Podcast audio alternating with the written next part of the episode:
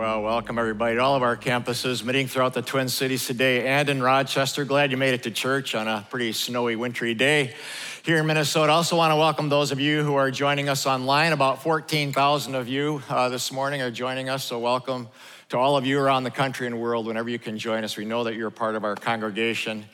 And I did something on Black Friday I've never done in my life. I went to Menards and almost lost my religion. It was unbelievable. It was crazy. I parked in the street and so did what I had to do, got what I wanted, and then I went to Joe's Sporting Goods and refound my religion there. So brought some uh, shotgun shells. The guy always needed more shotgun shells. So I think I'm done shopping for uh, the Christmas season.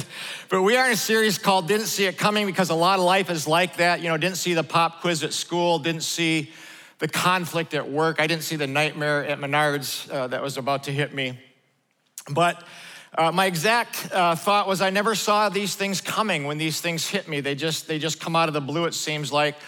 We're looking at the story of Joseph, and he gets blindsided right and left. He's the second youngest of 12 brothers. Imagine that 12 brothers who end up hating him. And that can happen, by the way, in families, kind of, you know, stuff happens.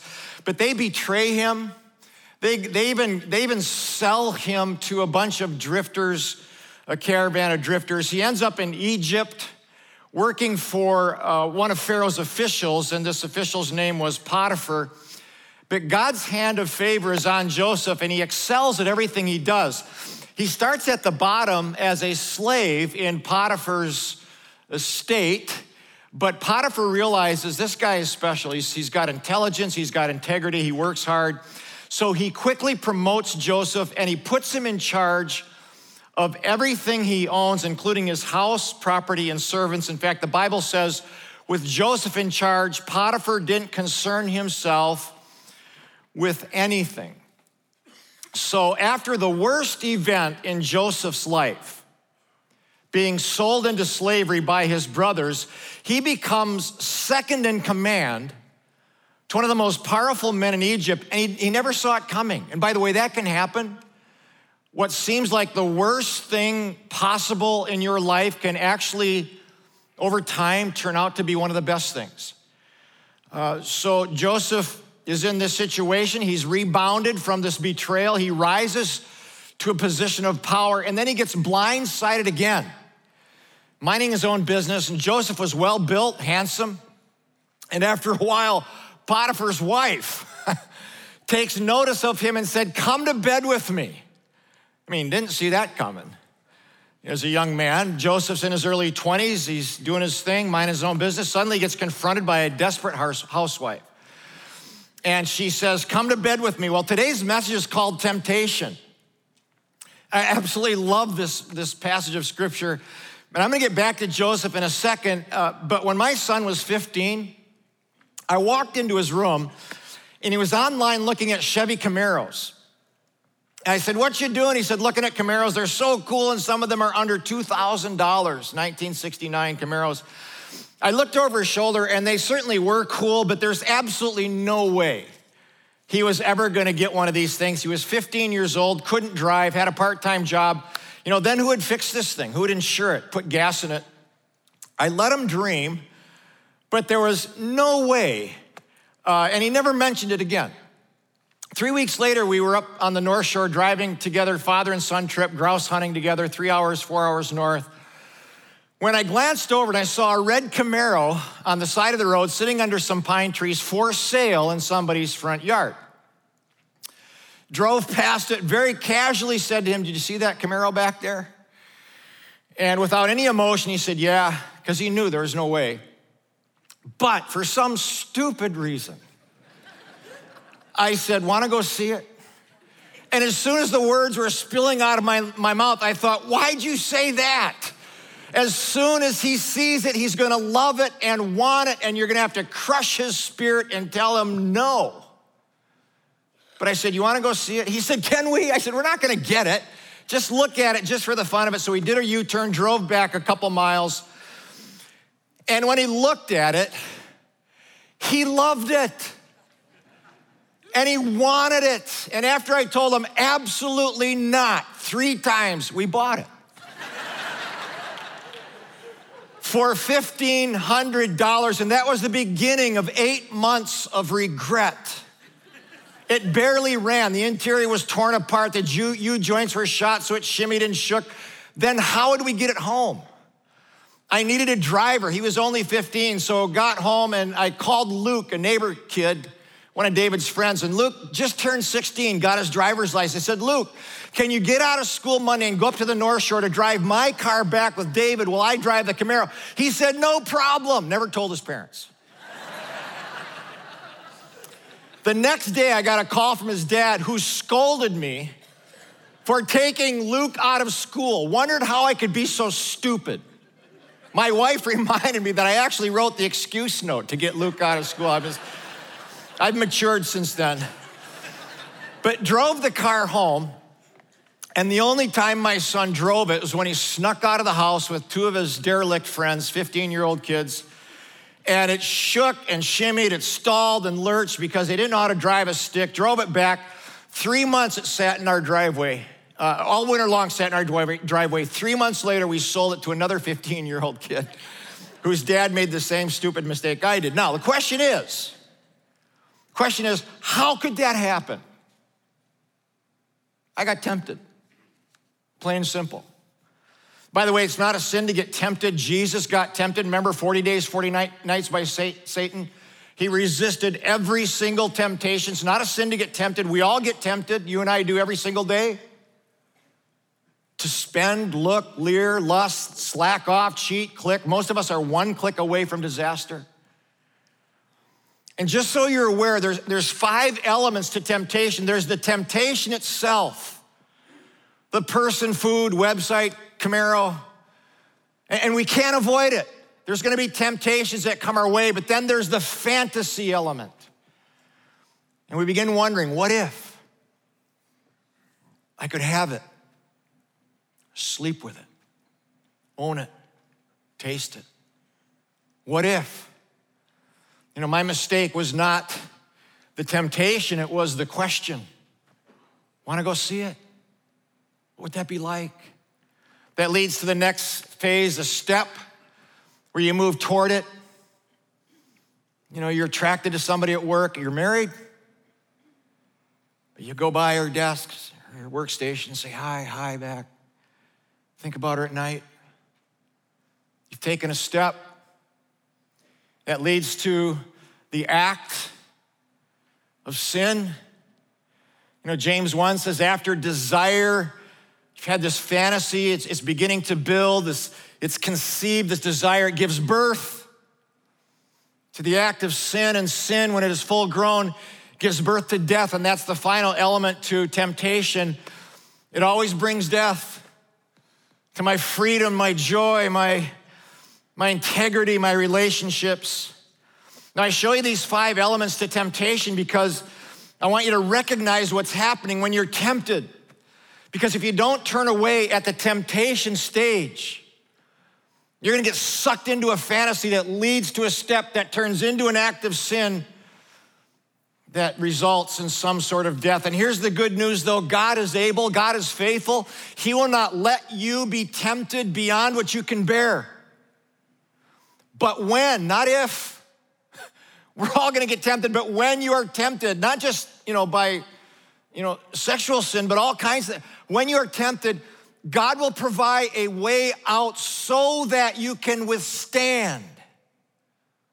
You can stand up to it and avoid falling to it. Potiphar's wife said, Come to bed with me. And the very next verse, it says, But Joseph refused. He saw the temptation, he immediately turned away. And you have to ask yourself, why? Why did he turn away? Why not just dive in? He's single, it's consensual. Man, just go for it, it's free. And now I'm going to show you how and why, how and why Joseph resisted this temptation and refuse this woman. And this is for all of us, by the way. And the first thing is this this is so important. He decided ahead of time what he would never, ever do. He wasn't naive. He knew about this woman, how she looked at him, how she flirted, how she dressed around him. Down in verse 10, it says this though she spoke to Joseph day after day, he refused to go to bed with her or, catch this, even be around her. He knew she was trouble. So he made an advanced decision that he would never, ever, ever go to bed with this woman or even get close to her gang. You have to decide long before the temptation comes what you're gonna do when it comes, or you're gonna be toast. In fact, the Bible says this Proverbs 6 stay away from an immoral woman, or she'll reduce you to a loaf of bread. That's what the Bible says. I just want to raise a question for every one of you. Think about this. Have you decided ahead of time what you will never, ever do? Have you thought about this? Young people, old, doesn't matter. Have you ever decided what you will never, ever do? I actually had this happen to me, the same thing when I was 17 in high school. And even back then, many of my classmates were sleeping around, but I had already decided I would never do that because I wanted to honor God. I wanted to honor my parents, and I, I didn't want to disappoint my mom and dad, and I wanted to honor anybody who I might be dating at the time. I knew from being in church and you know being around my folks, I knew that sex is a sacred gift that God gives to a man and a woman in marriage, where the Bible says two people actually become one entity, not just physically, but there's an emotional and spiritual oneness that God creates between a man and a woman in marriage. And I didn't want to mess that up with a string of hookups or whatever. Just didn't want to get near it. I was dating Laurie Thompson at the time, but there was another girl in our class whose reputation was very well known. Everybody knew it. And I was no Brad Pitt back then, but I wasn't bad. I mean, I, it's hard to tell. I know it's hard to tell now, but I was okay. One day I was in study hall, and it, it was a, an auditorium like this, and I was sitting on the aisle of the auditorium just by myself, and we were scattered as high school kids. We had to be scattered, different seats, stay away from each other. And this gal, I was sitting there, walked past me on the aisle, and she dropped a note in my lap, handwritten note, no texting back then. And this note said this anytime, anywhere, you and me. I knew exactly what she meant as she kept walking down the aisle in her skin tight jeans. Uh, to this day, honestly, I can still see that note. I can still remember the surge of emotion that rushed through my body. But I had already decided that would never happen because I knew that a short term thrill like that would bring lifelong regret. Had I fallen to that temptation when I was 17, I would have forfeited my future marriage to Laurie Thompson. We've been married 40 years.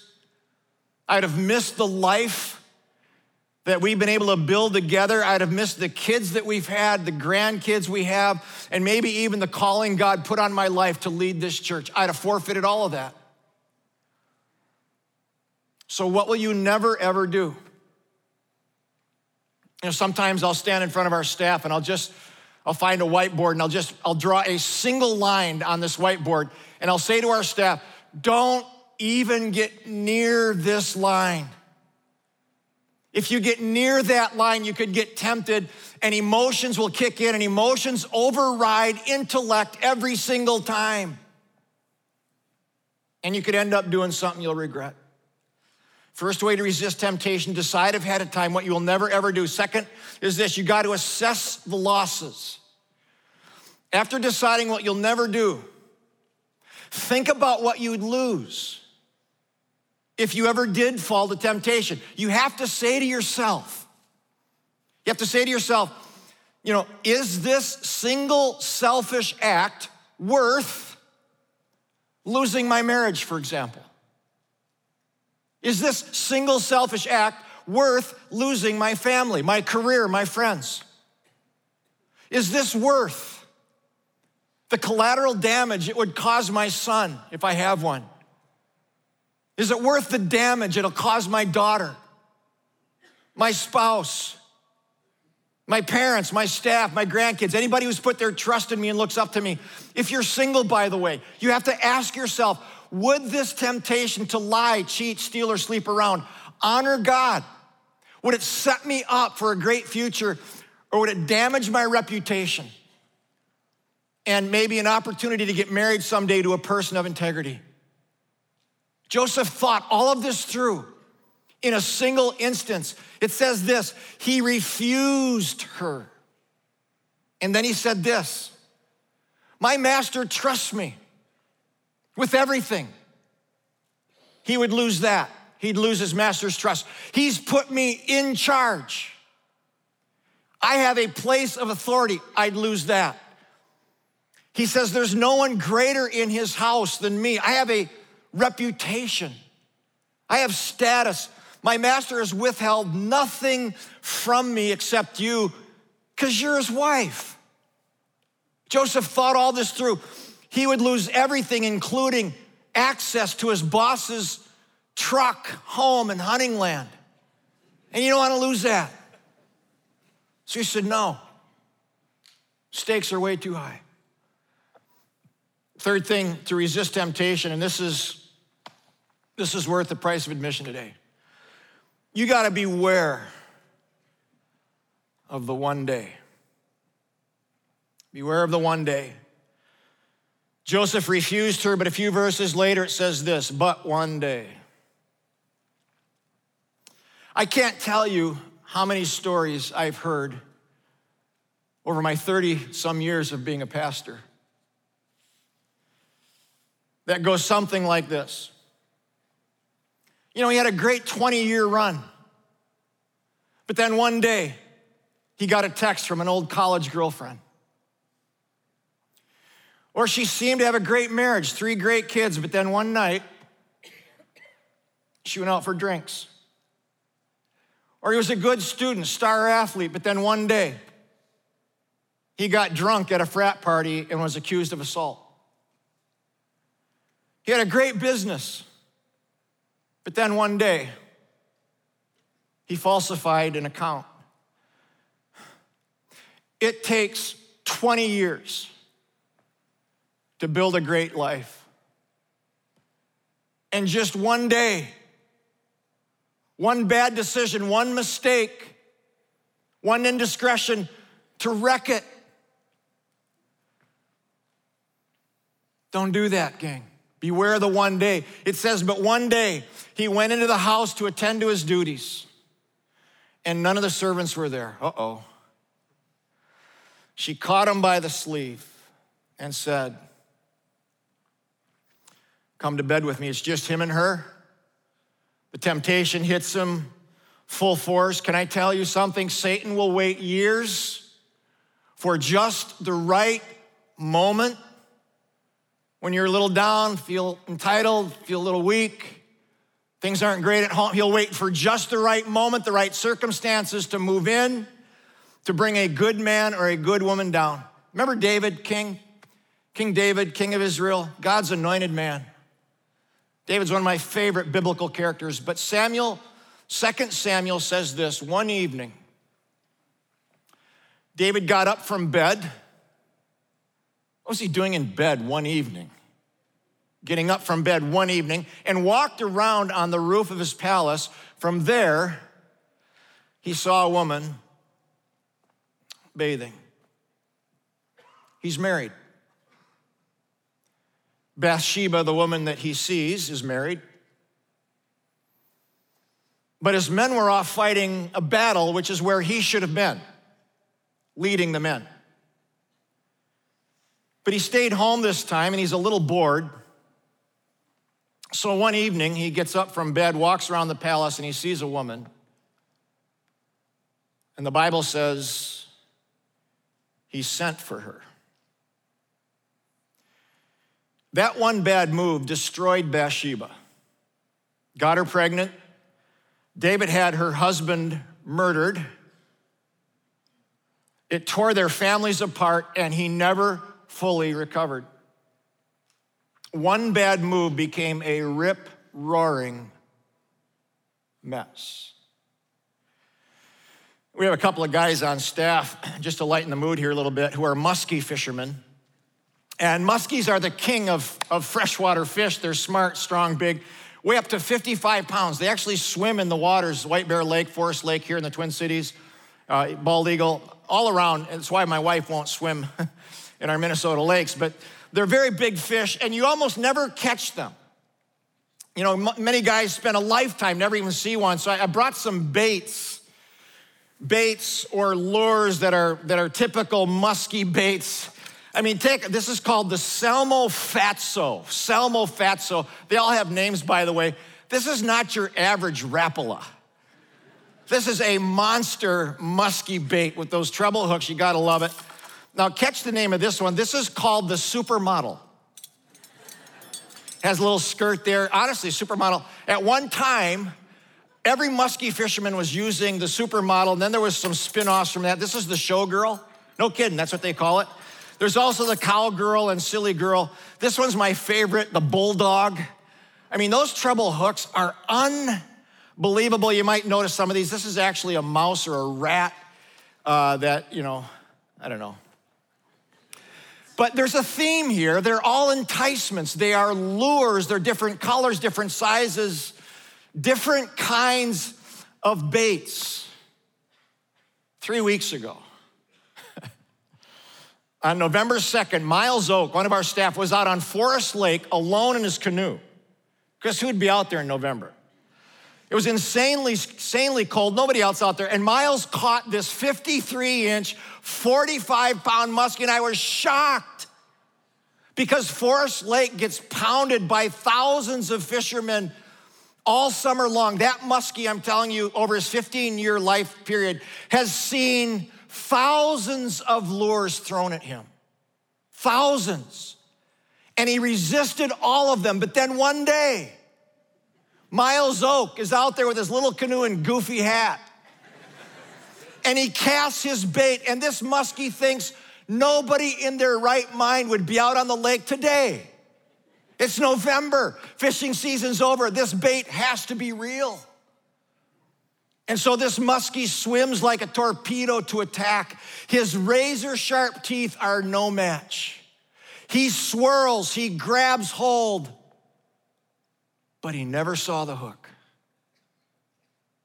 And there's always a hook. Miles pulls back on his musky rod, and two treble hooks sink deeply into this muskie's jaw. For 15 years, he swam wisely and freely until one day he got fooled. And he never saw the hook. And it almost killed him. Good things Miles is a catch and release guy. Some guys aren't. Look at this net. How'd you like to be caught and netted? And then, next photograph, hung on a wall, which is what a lot, of, a lot of times that's what happens. Most musky guys do replicas now these days. But that's what happens.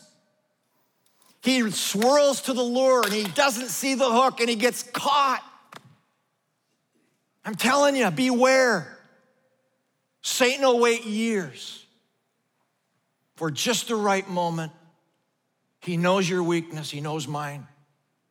He will throw just the right bait. And you got to beware. You got to pray for protection every single I do for myself. I, God protect me. Fourth way to resist temptation, you got to think of the God factor because there's a God factor in life that a lot of people aren't aware of. You know, Potiphar's wife throws herself at Joseph. She grabs hold of his coat. He refuses her. He quickly assesses the human losses, but then he says this My master has withheld nothing from me except you because you are his wife. How then could I do such a what? Wicked thing and sin against God? How could I do this? The human toll is bad enough. I've calculated it. But the spiritual toll is even worse, he says. And here's what a lot of people miss it wouldn't just be a sin against Potiphar or his wife or against himself, it'd be a sin against God. Joseph says, How could I do this to God? He doesn't understand everything that's happening, being sold into slavery and working for a foreign boss, but he understands this that if he stays faithful in the present, present God is going to reward his future. He also understands that if he blows it in the present, if he doesn't stay faithful in the present, God is not going to reward him. In the future, when we conclude this story next week, don't miss next week, by the way, it's going to be fantastic. We're going to see that Potiphar's wife actually falsely accuses him of going to bed with her. So Potiphar throws him into prison for two years, sitting there in prison, two years. The story comes out, he gets vindicated.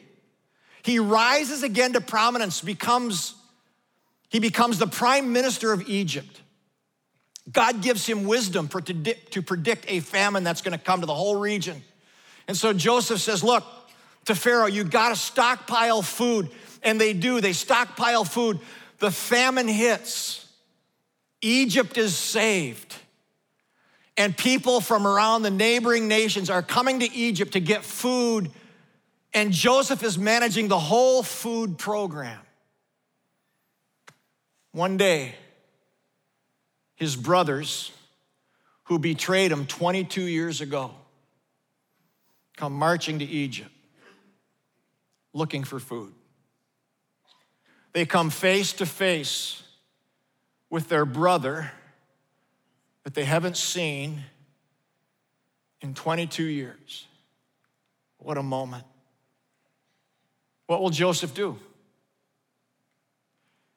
You know, he could have them arrested, imprisoned, he could have them killed. And Joseph does what he always does. He stays faithful in this present moment, trusting that God will bless his future. And Joseph forgives his brothers. And there's this emotional scene, and there's crying and mourning and hugging, and, and it's just unbelievable because their family is being restored. And the nation of Egypt and Israel are saved from starvation. And none of that would have happened if Joseph would have gone to bed with Potiphar's wife.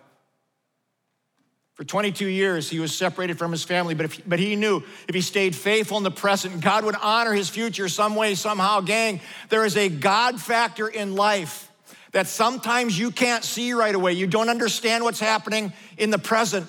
But what I want to say to you is don't cut yourself off from God's future blessings by being disobedient in the present. God will bless you if you stay faithful to Him. The other day, my son in law asked my two year old granddaughter, Maisie, if she would go get him two Q tips. She said, okay. And he said, Maisie, do you know what a Q tip is? She said, no. and so he showed her a picture on his phone, and she said, okay. And she ran upstairs to get two Q tips.